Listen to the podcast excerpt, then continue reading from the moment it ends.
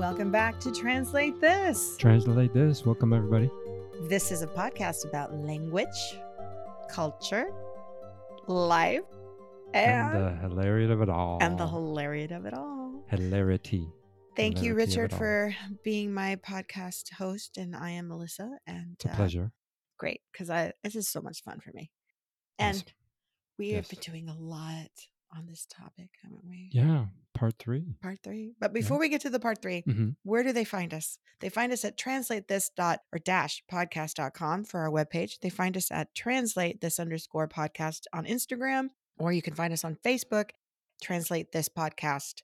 And yeah, this is our part three. This is Yeah, exciting. It's been a journey. It's yeah? been a journey and a, a very personal journey. Yeah. Uh, we've learned a lot. We're going to Mhm. learn some more today. This is part three of TCK, Third Culture Kids. For those of you who have not been listening to parts one and two, you can drop in part three and maybe go back and pick up parts one and two. But we are at a, a new threshold of the whole idea of third culture kids. And to remind those people, these are people who have lived in different countries in their formative years than their passport country. And there's a whole uh, subgroup and Very complex, but fascinating. Yes, very Yeah. Mm-hmm. complex and fascinating. Many definitions, many different types of DCKs under the umbrella.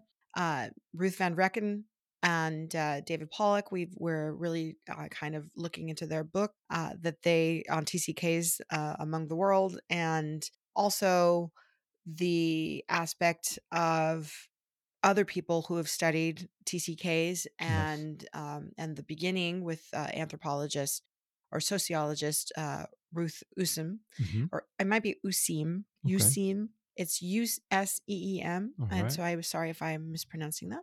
But we've also had some amazing other sources, and I want to get out because I didn't get these out in part one or two. Of course, definitions by Webster, good old Merriam-Webster. Also, there's Institute of World Mission has talked a lot about this. Right. Then there's worldsupporter.org and Mhm. crossculturalkid.org, which is actually Ruth uh, Van Reken's website. As far as I can tell, she's all over that. Mhm. And um, it's a great, great source of information to look at things, including the link to the movie I mentioned yesterday, uh, The Road Home. Right. So Yes. you're going to wonder, like, what can we possibly say after we talk so much about this? Well, what happens to every child? It becomes the next generation. It becomes and the they next pass gener- it on. Right. They know? they become an adult, Mhm. right? So that happened to us. We were TCKs. hmm Happened to our parents. They were TCKs. And now it's happening to our children. They're Yeah. all, for all intents and purposes, they're adults now. hmm So today we're going to talk about a TCKs, adult third culture kids. Fascinating. and what happens to them when they grow up what are those personality traits like are they successful in life after having to Mm-hmm. be uprooted all the time do they can they form relationships And how? How And- do they form and- relationships? and what how- do they look for? yeah what do Mhm. they look for Mhm. do what uh careers do they choose Mhm. do they stay at home and run the country mill store what do they do Well, I'm extra fascinated because all my three kids are young adults, very young adults, Mhm. recent adults, and so this is this will be a nice journey into what the whole country of TCK adults are, Yeah. young adults are going to go. great great Mm-hmm. yeah and my children are are uh, just in the threshold and Mhm. just crossed the threshold of Mhm. 30 Mhm. so uh, a little bit just a little bit older than your your children Mhm. but definitely um i saw so many similarities in this Yeah. and then just also again learning about ourselves so i'm going to start off with among 17 to 19 year olds and i thought this was really important to start with this uh, what's one of the things that um, you know we talked about yesterday about how we learn a lot of empathy Mhm. so there's been a lot of conversations in the recent past with Black Lives Matters and the Me Too movement, bringing it forward, um, and the LGBTQ trans support on diversity and and gender, sexuality, in race, in um, you know eh, nationality, ethnicity, Right. bringing all that forward, Right. right? And this next generation, because like we talked about Gen Z on our Mhm. podcast, Gen X Yeah. Uh, yeah, translating Gen Z. Mhm. And we learned that that's they're very it's much more open society Right. in this next generation. Well, what we've learned also in the research on TCKs is that they show stronger diversity beliefs than non-TCKs, which relationship is partially meditated by TCK's intercultural competencies, namely being interculturally sensitive and Mhm. being able to build commitment. Mhm. This is from Pollock and Van Reken. And they say that they concur with other research that indicates that the growing importance of TCKs in the workforce Mhm. And the future seeming bright for TCKs for their working lives ahead of them and the essential beliefs and competencies Mhm. that are needed in a globalized world. Mhm. Mhm. So it's something to celebrate. Absolutely. Yeah. I mean, we're it's becoming more global and we're becoming more diverse. Cities are diversifying. Um, with online, I also feel the online movement with the pandemic, we're becoming more and more international. So to to be ready to accept, to understand other cultures, I see the Right. TCK is at a huge advantage. Completely. And it's interesting because I think there's just such an emphasis now in all industries Mhm. from the human resources perspective Right. of being empathetic Mhm. and being diverse Mhm. in terms of who they employ and how they work with employees and and let's bring this back to Barbier a little bit. Mhm. Let's let's before I go on to more of this, let's bring this to Barbier because we have a very diverse workforce and we're always encouraging in our wellness chats to have people be uh, open in communication with one another. You've actually done communication training with the Mhm. staff. We've Right. done videos on culture shock. We have encouraged people to check in with our HR director if Mhm. they're having mental health crisis or Mhm. questions. Mhm. And we've tried to create a life work balance for them in our company for all of us. Do you do you think that's because we're TCKs? 100%. I think that our experience, our challenges, our views, perspectives allow us to continually be open minded. Like, that's one thing. I do have some things in my life in general where I'm like, I like, I have preferences, you know, and Mhm. I tend to stick with what I enjoy. Like, Mhm. for example, I love basketball. I'm not going to go out and play hockey Yeah. just to have an open mind. I'm going to stick with basketball, Right. you know, things like that.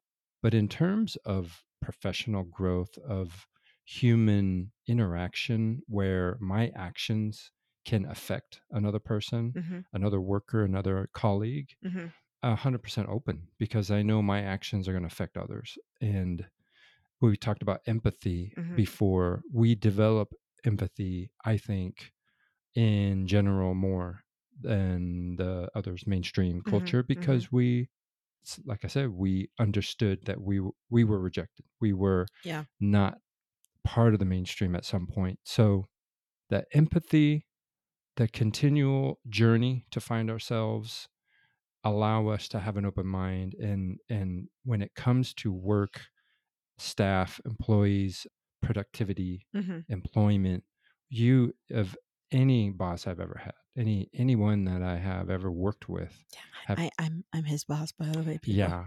yeah, In our day secrets out. Secrets out. Secrets out.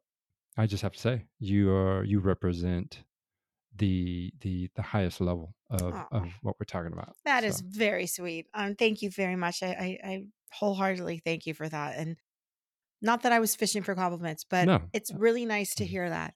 And I'm happy because management style matters to mhm, me, right? Right. So, so bringing it back, I was able to find this really great piece of academic studies Right. that was uh, done, and this is a conference that you and I definitely have to check out. It, I found this. Uh, it was a paper, an academic paper presented at the Eighth Family and Global Transition Conference. hmm Family and Global Transition. That sounds amazing. Yeah. I want to go to that. And this was back in 2007. I actually have not Mm. checked if it's still occurring, but hmm this is the paper that was presented by Dr. Ann Baker Cottrell hmm titled Adult TCKs hmm Life Choices, Commitment, and Personal Characteristics. Uh, she conducted a study on 604 American adult TCKs. Mhm. So I want to make sure that we frame it that way. This is not a global situation. This is based on a specific group of TCKs. Right. And it included a 24 page survey Mhm. with many open ended questions. Before I read the information on that, why that's important, why I mention that, Mhm. as we know in education and when we're doing classroom research, Right. we know that open ended questions Mm. are incredibly helpful Definitely. in determining patterns in Mhm. response, Mhm. in getting more candid reply. Mhm. It also helps with nonconformity because if you have true or false, or if you have multiple choice, Mhm. a lot of times people are going to conform with what they think you want them to respond. This makes sense. Totally. Yeah. So I like that it's survey Mhm. and with open ended questions to Right. me. I think that's amazing. And her participants were, like I said, American ATC, ATCKs, Okay. and they were living in the United States at the time of the study. They were at least 25 years old, Mhm. and that was because they wanted, there's a note on there, they wanted to avoid the initial reentry shock dominating their responses. They had people that were raised as children as TCKs Mhm. and now have become living in the United States. They're obviously they're adults now and they're in the US, stayed there. So Yeah. uh, and then they were abroad as dependents of diplomats, missionaries, military personnel, business persons, and others such as faculty on sabbatical, international teachers, UN or international NGO employees. So they were the children of those people. I'm impressed how she found them and got them all to do this. I know. I want to know about this. This Mhm. this conference was in Houston in 2007. I I really am going to learn when Mhm. I'm going to go back and, and study more about this this PhD and see if Dr. Cottrell if she's done further research on this because I think it's fascinating that uh, she was able to to gather all this information. This And- is something, and and I hope I don't get too deep, no, go ahead. But I think true. I'm just spitballing. I'm just uh, We like that. I'm exploring this idea that just came out of my head when you talked about that. Like, Uh-huh. how did she find these people? Because Right. in my mind, like the most journeyed TCKs are hard to find. They don't Mm. because if let's say if you are, um, let's say an Italian American or Mhm. Indian American, right? And Mhm. so you're TCK and you go through that Mhm. a lot of people find themselves or they uh, they attach themselves to an identity. To me, uh, TCKs who really are conscious about their journey and their their journey is bouncing around. Mhm. We have a hard time staying with one community or one entity. Uh huh. And to me, I always I think like TCKs like us tend to be harder to find. You know, we don't Right. we don't join things. We join things, but then we leave. You know what I mean? What do you think about that? Well, so so that's our personal experience and Yeah. the experience we've seen of other TCKs. But yeah. that's why I was fascinated by this Mhm. research to Yeah. find out is that the norm? Yeah, yeah. So there we go. So I'm just exploring. Right, so, right. And yeah. that's what I'm saying. Yeah. So so I'm going to let you know what Mhm. it is. But I agree with you. I'm still kind of wondering how she found them all in one little spot. And they qualify also to be in this uh, survey. You had to have been abroad for one to 19 years. And the individuals who were abroad for a relatively short period of time and can be have said to be a TCK experience were included, as well as these abroad people for a longer times who were TCKs. She had both long term and Mhm. short term TCKs of people who were abroad for at least one year to 19 years as children. Right. Okay. Imagine all 19 years, hmm Yeah. never in your passport country. Yeah. I mean, that exists. Yeah. That yeah. Yeah. that happens. Absolutely. I met some, I believe. Wow, wow. So, uh, Mhm. and it says that this acknowledges the fact that increasingly families are abroad for short term assignments and thus reflect the whole range for the TCK experience. And I thought that was important as well because when we used to work with the Nike expat community Mhm. and they would send people abroad for three years, the number one thing that would fail the mission, Mhm. right? Okay, would be that the spouse that wasn't working Mhm. had no community Yeah. and wasn't involved in that. things, right? I can see So that. hmm typical culture shock. Right.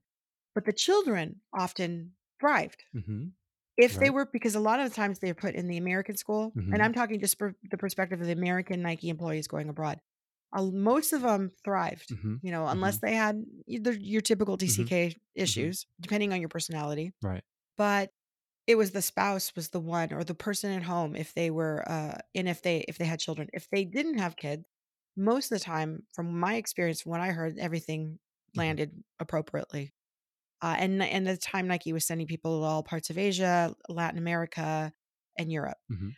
And it was fascinating to me to hear and see stories once they returned. Like, I was fortunate enough to work with the department long enough to know when they came back and to hear some of these kids that grew up later and they would say, "Yeah, I remember Thailand and all the rain and or Japan and this thing or whatever." Okay. So, you know, it wasn't common that I got to experience that, but the few that I did get to to speak with, it Mhm. was great. Mhm. So they had 2 to 3 years abroad.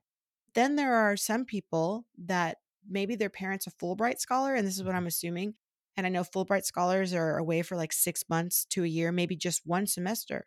That could be the short term Okay. that Right. she's talking about, but she's saying at least 1 year. 1 year is is I'm thinking 2. I've been in places for 6 months, and I've been places for a year. Yeah. There's a there's a difference. I There's a think big s oh, a big Yeah. difference. Yeah. A big difference. Dr. Cottrell, uh, wanted to extend Ruth Useem's work and focus on 4 areas. Mhm. She wanted to work on post-secondary education, the information about that. She wanted to work on the information about life expect you know, what their own perspective of life is. Uh, she wanted to work on the marital patterns. She wanted to work also on, um, their self-portrait and, uh, the international dimensions of things, and and there is a few other things that she wanted to focus in on. But what she really wanted to do is to try to reflect, uh, with this research on what happens Mhm. once they repatriate, grow up, Uh-huh. and then what happens? Do they Right. do they seek what, Mhm. you know, their Yeah. same parents' lifestyle, or do they Mhm. just hunker down somewhere? What she did find in terms of education, that most TCKs go right out of high school straight into college successfully. Mhm. Okay. That they study careers in foreign language. Mhm.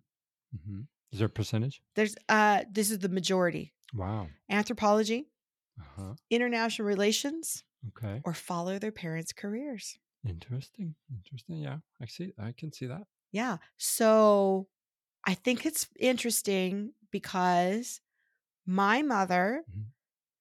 studied marketing, Mhm. okay, but she was wanting to go and she wanted to do e uh, UN work. Mhm. And she ended up founding a language service company, Right. and I followed in her footsteps. Mhm. I at one point, I was studying linguistics, and I studied US and international political Mhm. relations and, you know, liberal studies with an emphasis on that. Right. And then later I went into teaching, and she had taught also because that's how my parents met. Mhm. She was a teacher. Right. My dad, I understood, wanted to be a teacher at one Mm. point out of his military career.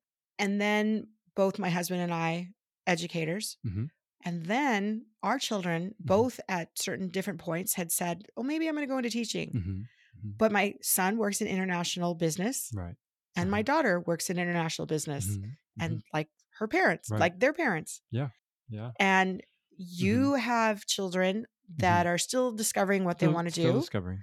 but they're very proud of their.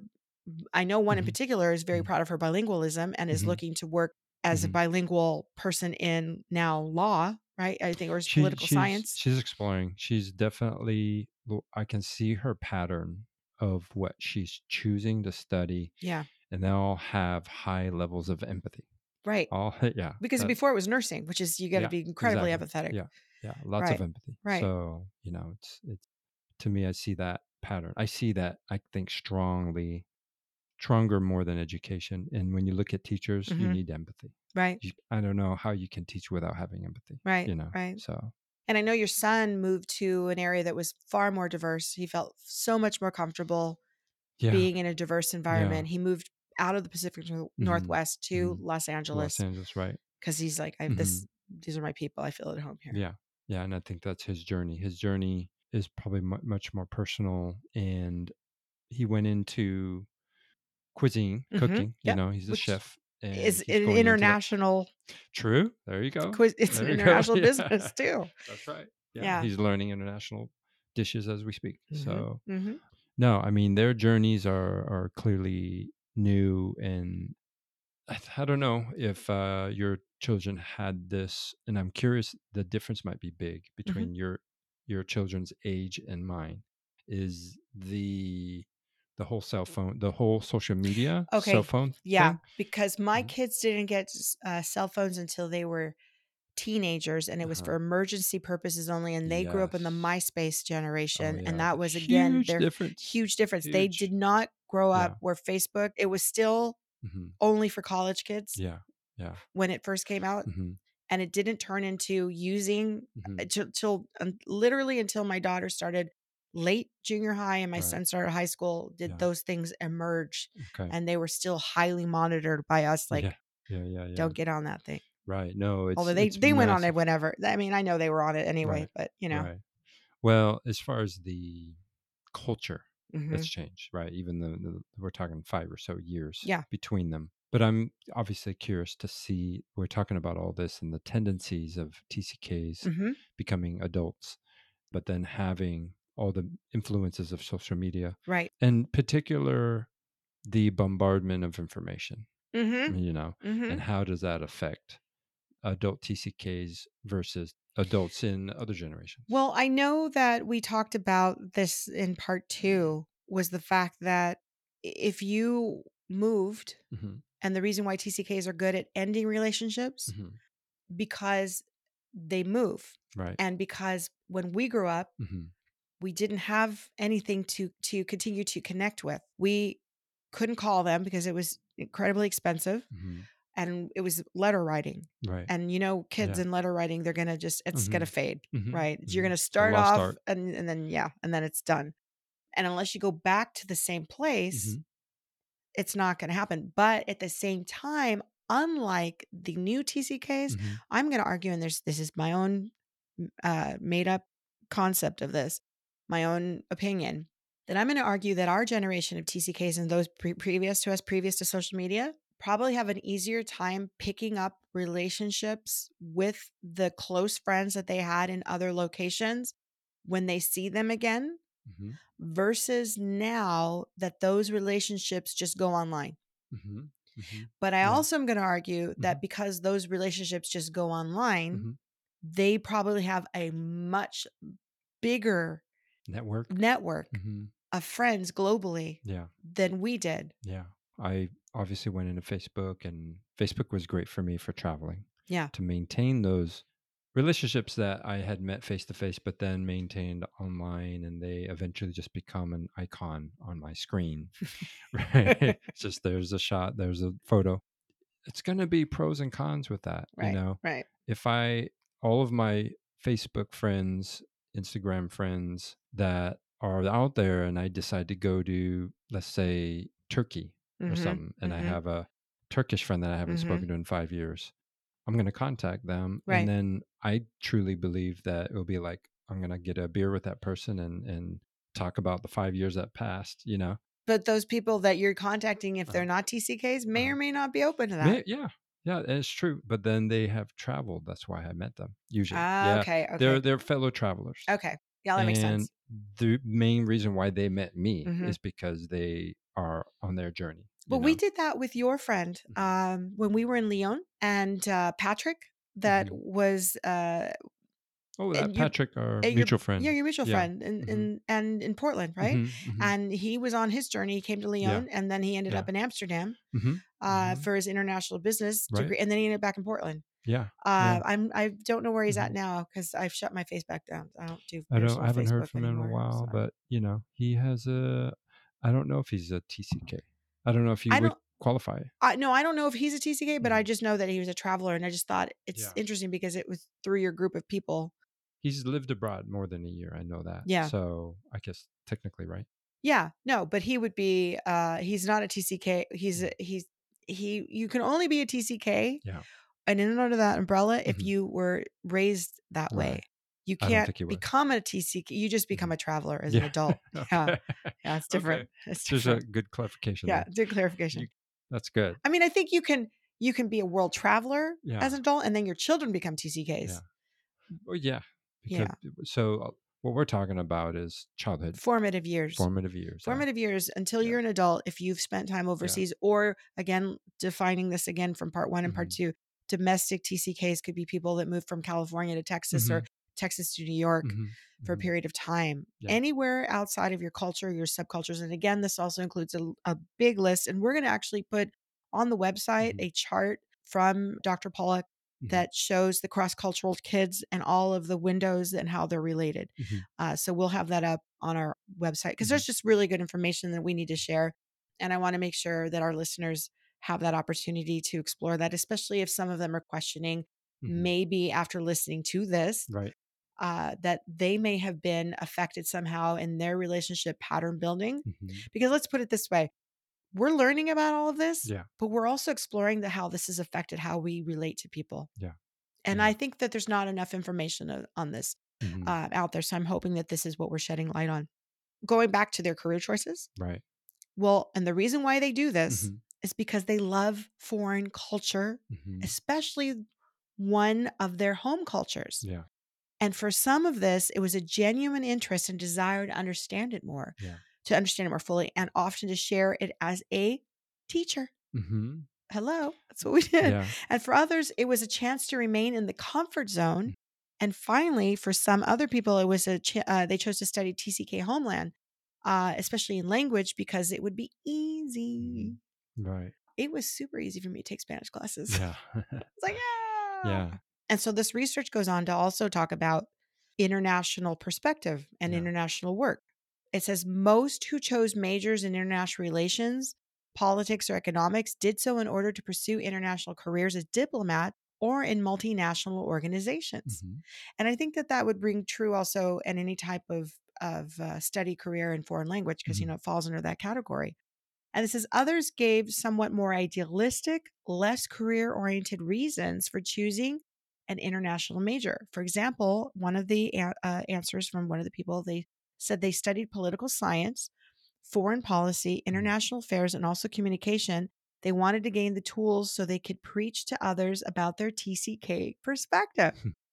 Hmm. And uh, this person was the son of international school teachers and was very idealistic in saying that they studied archaeology and Arabic, hoping to return to the Middle East because they felt they owed it to themselves Mhm. and to the world Mhm. to go back and better the communication between the Middle East and Mhm. the Western world. Wow. That person is so empathetic. hmm hmm Again, a major To- trait. To hundreds and hundreds, maybe thousands of years of history. Right, but so empathetic to the point where they actually believe that Mhm. they single-handedly Mhm. can go in there Mhm. and it's their responsibility. Mhm. They're owning all of that Yeah. to create better communication between the Mhm. Middle East and the Western world. And maybe they will. hmm Right. Maybe that person will do it. But that goes back to what we were talking about about how important TCKs are in the Mhm. workforce because it, it could be that one child's experience of having lived somewhere else, Right.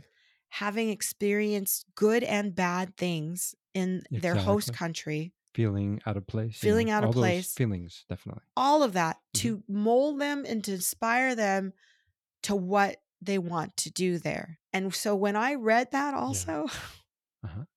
I was like, oh my God, this is what I'm doing in Guatemala. Yeah. Yeah.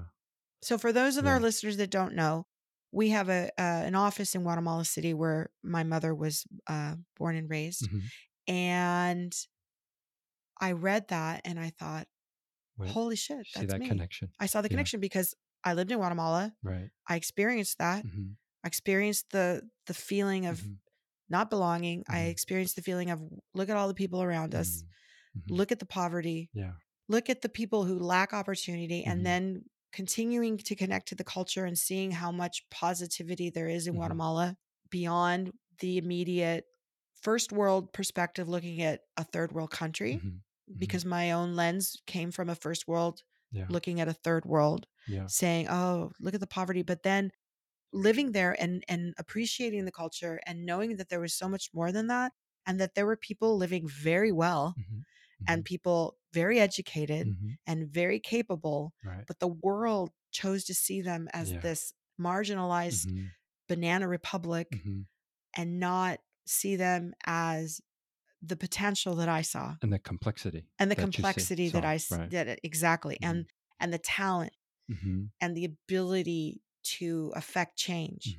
And so I think my empathy led me inadvertently without me even understanding it on a Mhm. conscious level in any Yeah. way, form, or manner that I wanted to go back Mhm.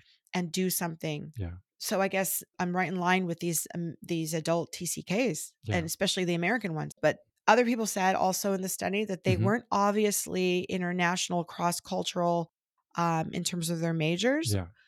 uh, or relating it to their upbringing Mhm. but they wanted to help others abroad. And it was especially relevant to those who'd grown up in less developed countries. And it was common reasons cited for studying medicine and choosing this one person choose to, chose to be a biologist Mhm. so he could return to Africa and as a wildlife biologist. And so again, you know, it's the empathy. Yeah. I that's wonderful you found that connection and can I share mine? Yeah, please do. I kind of knew this before, but I kind of never verbalized it. Okay. So here it is. No, do it. Do it. um, And it's all tied in a in a slightly different way than yours, but Mhm. similar at the same time. That Mhm. I've never, um, throughout my formative years, through young adulthood, I've never. I I told this before. Uh, never felt what community is. What does it mean to be rooted? What does it mean to have community? And so going through life, either pretending or Mhm. putting one foot in, ready, and with my other foot ready to get out. Mhm. You know, Mhm. going Yep. in one world to another world, trying out this this uh, lifestyle and going to another. You know, going from one country to another. And I chose teaching. You know, as my career most of my adulthood adult life. Um, I found it fascinating with my experience because the classroom became in my first few years i realized it became my world and Right. so i could create the world that i wanted Your own community. Right. And i you know throughout my edu- um, throughout my training hmm and you know of course in the beginning i wasn't as good as i wanted to be but as it Mhm, got better mhm. and better i created this world this environment in which basically what i wanted which had all empathy for each other it had you know positivity it had encouragement and and just love for each other. Yeah. um so that to me is like uh, maybe my tck experience probably is i don't know probably it sounds more extreme than others when i when i think about the other categories. When you say that, yeah. I a hundred percent relate to that okay. because what I loved about having my own classroom mhm. Was exactly that. That I could create my own Right. community. right I could right. create the rules of the community Mhm, mhm.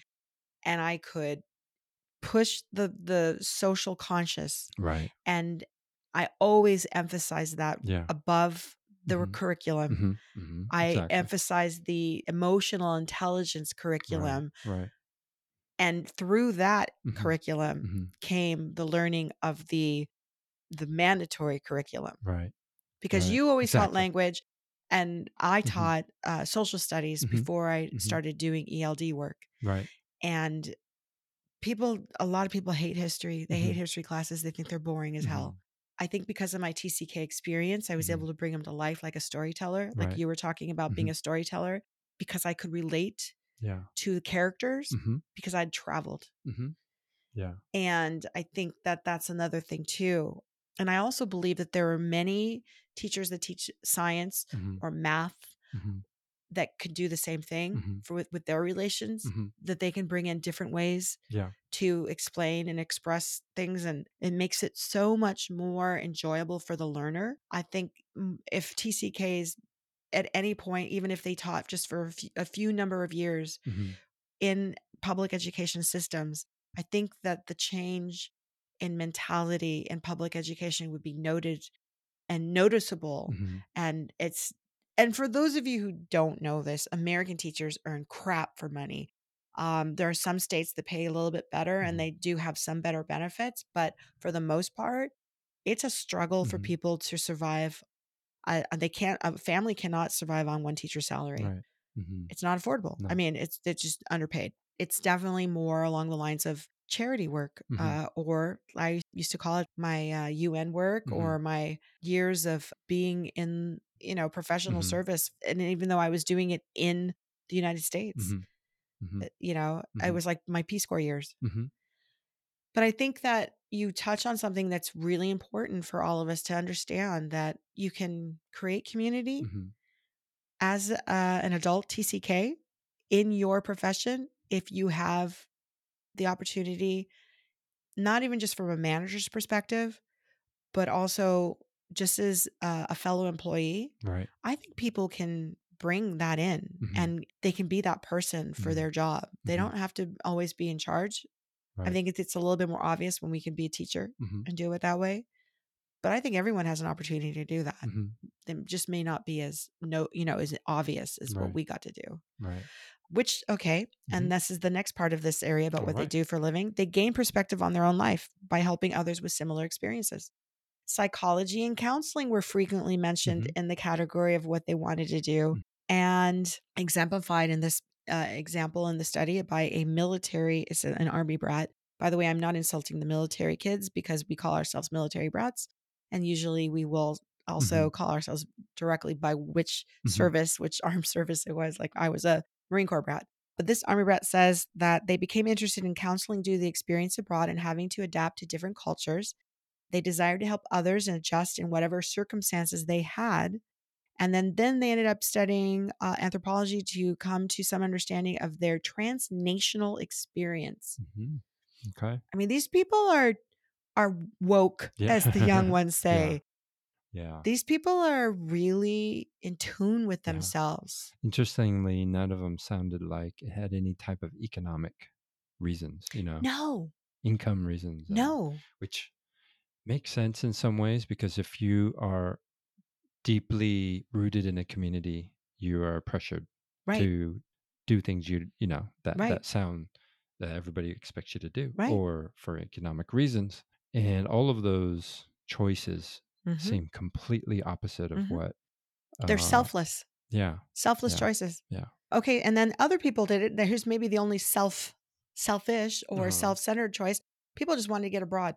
Mhm. Finally, some people chose majors uh, not so much for the content, but for the fact that they wanted to work abroad Yeah. and they went into teaching and nursing uh, so that they could go back and go somewhere else and where they studied abroad Mhm. or you Mhm. know they lived abroad and nearly one third studied abroad at Mhm. some point during their Mhm. undergraduate years which is extraordinarily high in terms of statistics in the american college was- experience I was gonna ask you. I wonder if there's a statistic of mainstream children. What is the uh, percentage that Well, go study abroad? we can go ahead and post this study as well um, Mhm. and all the statistics in great detail Mhm. are related to this so i will put that in the in the notes and Okay. because it would be pages and pages Yeah. Yeah. of information um, and it also said that any study outside of the united states was included in the study abroad Mhm. and it says the one wonders whether going to school where your parents are living outside the us is really studying abroad so it, yeah that's an argument so like when i went to school in guatemala or costa rica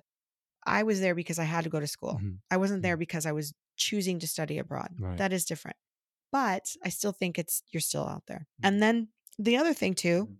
uh, that they talked about about american atcks uh, the stability and commitment, reflecting on their high school educational level and continued commitment, Mhm. ATCKs are occupationally elite. Mhm. Seven of 10 were executives, administrators, professionals, or semi professionals in the current or most recent job. They were disproportionately employed in service sectors. Over one third were working in educational, medical, social service, or religious settings. And this choice is not surprising given that most of the ATCKs, parents were also in service to country, church, or host country nationals. Hmm. And quite a number said that they were in service occupations because of needs they saw overseas as children. There you go. That's what they do for work. From just kind of what you have described the study, yeah. it sounded like a lot of them had parents in industries. But uh, how many did she do anything with or reach out to immigrant groups, children of immigrants This- or no. refugees? No, this, remember, this Mhm, study mhm. was just about American children Yeah. who had been abroad Okay. for one to 19 years Okay, who came okay, back because their parents Yeah. were working in foreign countries. right. And So it had not, it's not, she's not addressing anything with Yeah. immigrant children, an Very international adopt. It's very specific study. Yes. subcategory. Yeah. Very, yeah. Got it. Very, it's the, the classic Mhm. TCK. So what about marital patterns? Mm, oh, right. Okay. Okay. All right. Let's get that. All right.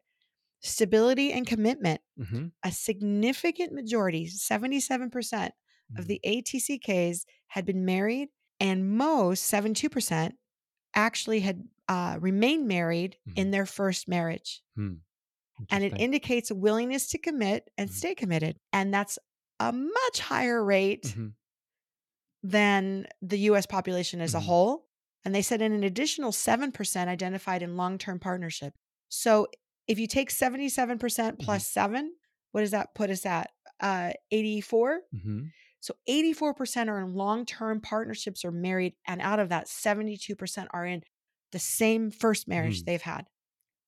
That's that's a lot of stability, right? Yeah. Yeah. Yeah. Yeah. And they also said that it's likely that the percent married would be higher, Mhm. except 40% never married Yeah. or were still in the study relatively young between ages 25 and 29. Haven't married yet. They Right. hadn't been married yet. International cross cultural dimensions Mhm.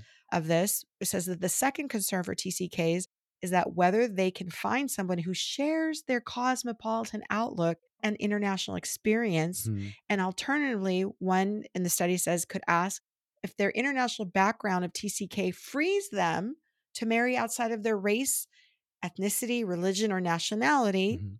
And on first class, it would appear that the answer is no, because the great majority of these people were married within the categories, the same categories. But however, two other tables showed that half of them married someone who was different from their own culture. Mhm. It says, although it is impossible to identify comparable statistics for country as a whole, it's likely that a percent who married someone differs than their cultural trait, Mhm. and that is a higher than average. So, what that means is that they stay married, Mhm. they stay in partnerships, Mhm. but they look for people who have the same background Mhm. or Yeah. and they have the freedom Mhm. because they were in multicultural experiences as children Right. their parents and their family accept that they have the freedom to marry outside of their religion, Mhm. outside of their culture, outside of their race, their ethnicity, their their state, whatever, their nationality, because it's Mhm. more empathy. Again, I keep Yeah. going back to the empathy Yeah, thing because I really want that's the word of the day, Yeah, empathy. absolutely. I'm all there. I know. I look at parents like that, my parents, who really, when you look at the norms of community, the Mhm. norms of conservative culture, Mhm. they're like rebels. You know, they they break these cultural rules and say, "Screw it, right. we're gonna gonna marry someone that speaks another language that Mhm. that doesn't barely understand my language." I Right. mean, who cares? You know, that's that Right. that rebellion too that I've always embraced. That that's another part of me that I've always been rebellious in my own way, but because my parents, even though they were not openly rebellious in, Mhm. in terms of society or culture or politics, they just did it their own way. They just said, I'm not going to be the typical citizen in this country. I'm going to just do it my way. Right. Now, having said that, Mhm. for those who didn't follow that Mhm. pattern, because there were those ACTKs who didn't hmm follow that. And for some of them who married, hmm they married a person of the same race, ethnicity, religion, and nationality hmm with no international experience hmm as a matter of opportunity hmm because they said Mhm. that there had been so much diversity Yeah. when they met that they wanted to marry mainstream Americans in order to feel more connected to their home country. Uh-huh. And that they were miserable when they had come back to repatriate from their experience overseas, that they wanted to fit in hmm in all ways and forget all that international stuff and marry strictly American Okay. and work American jobs and live Uh-huh. in an American suburb. And they said that the reason they Yeah. did that is because Yeah. they appreciated the fact that that family gave them roots in law and that Mhm. these roots in law, which I love that term, Okay. uh, they didn't want have to go into the long answer, the dreaded hmm question, hmm where are you from? right. Right. Okay. So I Uh-huh. get that. Yeah. And I'll tell you why I get that. Okay. Because as much as I love the fact that my husband's family was very diverse in terms of uh, marital structure, Okay. they were massive roots in law. hmm Mhm. They were super stable. Yeah. There was no chaos. Uh-huh. Uh-huh. And so I married, in my mind, Mhm. very American. Mhm. But what I didn't understand that he was very international in spirit Right. and was looking for somebody to be very Mhm. international and, and Mhm. go out. And he again, he had also had experienced a domestic TCK background. And I didn't get that because he hadn't lived abroad. Yeah. So my version of TCK in uh-huh. my mind was, oh, you haven't lived outside the country. Mhm. Mhm. He'd been to Mexico. That Yeah. doesn't count. I'm gonna tell you something. I'm gonna tell you something though about your husband is that he made friends with me, and I'm, I'm, I was a weirdo. I was an outlaw. I was living on the fringes. I was, you know, in high school, and he made Yeah. friends with me. So you know, there's something about that. Oh yeah. So, Well, and you know when he came back, so he left for Texas when he was just starting middle school, Mhm. and he came back as a junior in high school mhm, mhm, and had to repatriate mhm. into Yeah. California culture after living in Texas for five years Yeah. during very formative mhm, years. Definitely. And he didn't come back as as a screamer. hmm He didn't come back. I don't think he came back as a wallflower either. I think he definitely came back as a chameleon. hmm Where I'm, I'm thinking back on it, like why we connected so well. But Mhm. like I see that, I see that we're we're both TCKs in that sense. Yeah. We're both felt like we're outlaws, right. outliers. Yeah, right? outliers. And think about your Yeah. friends. Think about Mhm, you had Vietnamese American, Japanese American, mhm. Korean American, Mexican American mhm, mhm. friends Yeah, yeah, that I- you was your circle. yeah. I mean, I thought And about black that. and, and African American. I always think about that. Yeah. uh, always have, and I have white American friends Uh-huh, too. uh-huh. And there's no pattern, but there are tendencies. Right. and it's really just in combination with empathy but identity and Right. when a person of color or a person uh, ethnic background Mm-hmm. gets to know me Mm-hmm. they see strangeness they see uniqueness Yeah. they see otherness and Mhm. there there is an attraction to that Mhm. in in my case i don't belong to any community Nor do you need to. yeah. So all of the people who had some community or Mhm. half a community or Right. a third culture community Mm-hmm. identify with me in some way. Yep. And I think just by nature, it's going to be mostly uh, kids of color, kids of ethnic backgrounds, you know, right. and it's just natural. So, So that brings us to the next part of the emphasis of the study, which was on self portrait. yeah. And respondents were presented a series of statements that they were asked to indicate whether they agreed or disagreed or both agreed or disagreed on with each.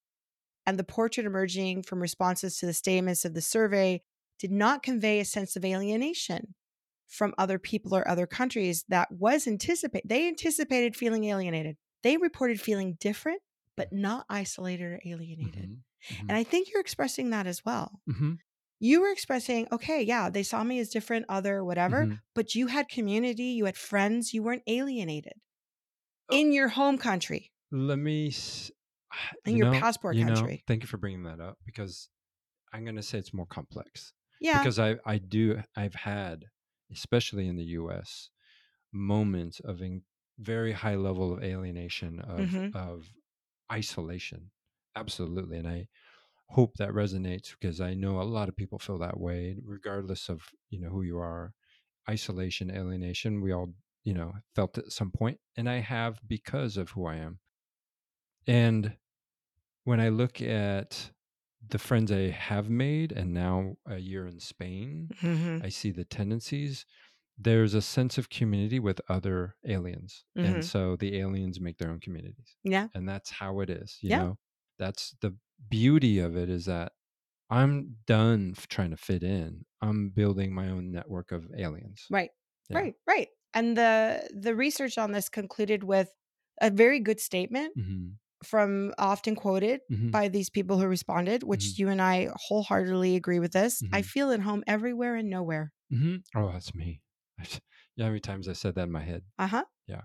Everywhere or nowhere. Everywhere and nowhere. I am everyone and no one. Right. Also. Yep, yep, yep. Also, what I loved about this study was it had uh, showed that the idea that ATCKs had a difficult uh, or difficulty with commitment Mhm. Was absolutely rejected by this, and that they had long term goals that they reached and plans that they achieved, uh, and that they uh, may be involved with mobility, but a lot of them also experienced stress due to that, but some of them had conflicting desires for stability and mobility. The sense of needing to stay put versus the sense of continuing to, to the journey Yeah. as an adult. And it says that most managed to incorporate some international dimension into their education, work, Mhm. volunteer activities, because Mhm. that's important too. You can volunteer and get some of that out of there, um, or even just their homes to reflect their international Mhm. interests. Mhm. And they welcomed opportunities to meet foreigners Mhm. and they maintain interest in visiting places they, they've lived before and make an effort to keep informed about those countries. Mm. And they were willing to stand up for foreigners and other countries by speaking up when they disagreed with Mhm. others' views about the rest of the world. That was so important for also this information Mhm. to show that when you raise your child part of the time out of their host country, out Mhm. of their, sorry, their passport country, Mhm. and they're foreign exchange students or they're, you know, sons and daughters of, of mobile people, Mhm.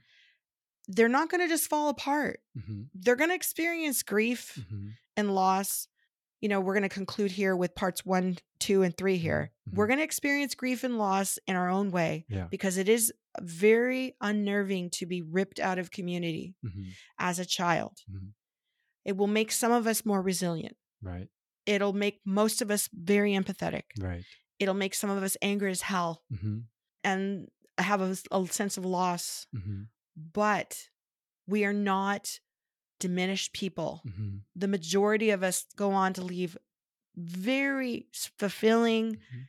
and very empathetic lives Mm-hmm. with professional, successful careers Yeah. in the classic TCK Right. umbrella. Right. What I think would be Mhm. fun Mhm. in a future episode is to look at this from the lens of exactly what you and I keep hinting at. This research is going to change Mhm. when we start looking at immigrant children Mhm. that were what we call in the United States, they are the what Obama coined the term. Do you remember? I- I'm just, I'm like, I had it on the tip of my tongue now. They are the children, The dreamers. the dreamers. Yeah. Thank you.